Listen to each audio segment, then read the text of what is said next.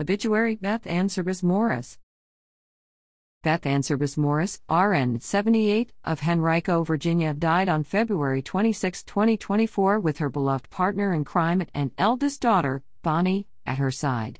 She leaves behind a wonderful legacy of three talented daughters Bonnie Morris, Patricia John Ayres, and Erin Brian Abner.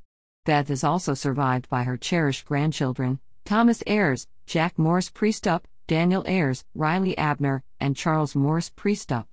Being a Nana was her greatest joy, and she was immensely proud of all her grandchildren. Beth is also survived by her cousin Joan Petersen and countless dear friends. Beth was predeceased by her husband, Vincent Robert Morris.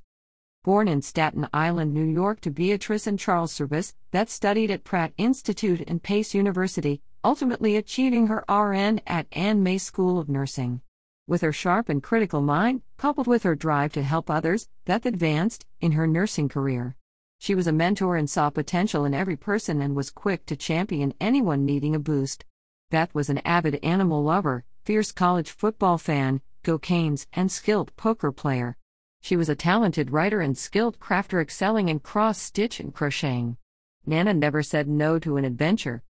The family will receive visitors on Saturday, March 2nd between 11 a.m. and 1 p.m. at St. Albans Anglican Catholic Church, 4006 Hermitage Road, Richmond, Virginia 23227. In lieu of flowers, friends are asked to consider donations to the Richmond SPCA.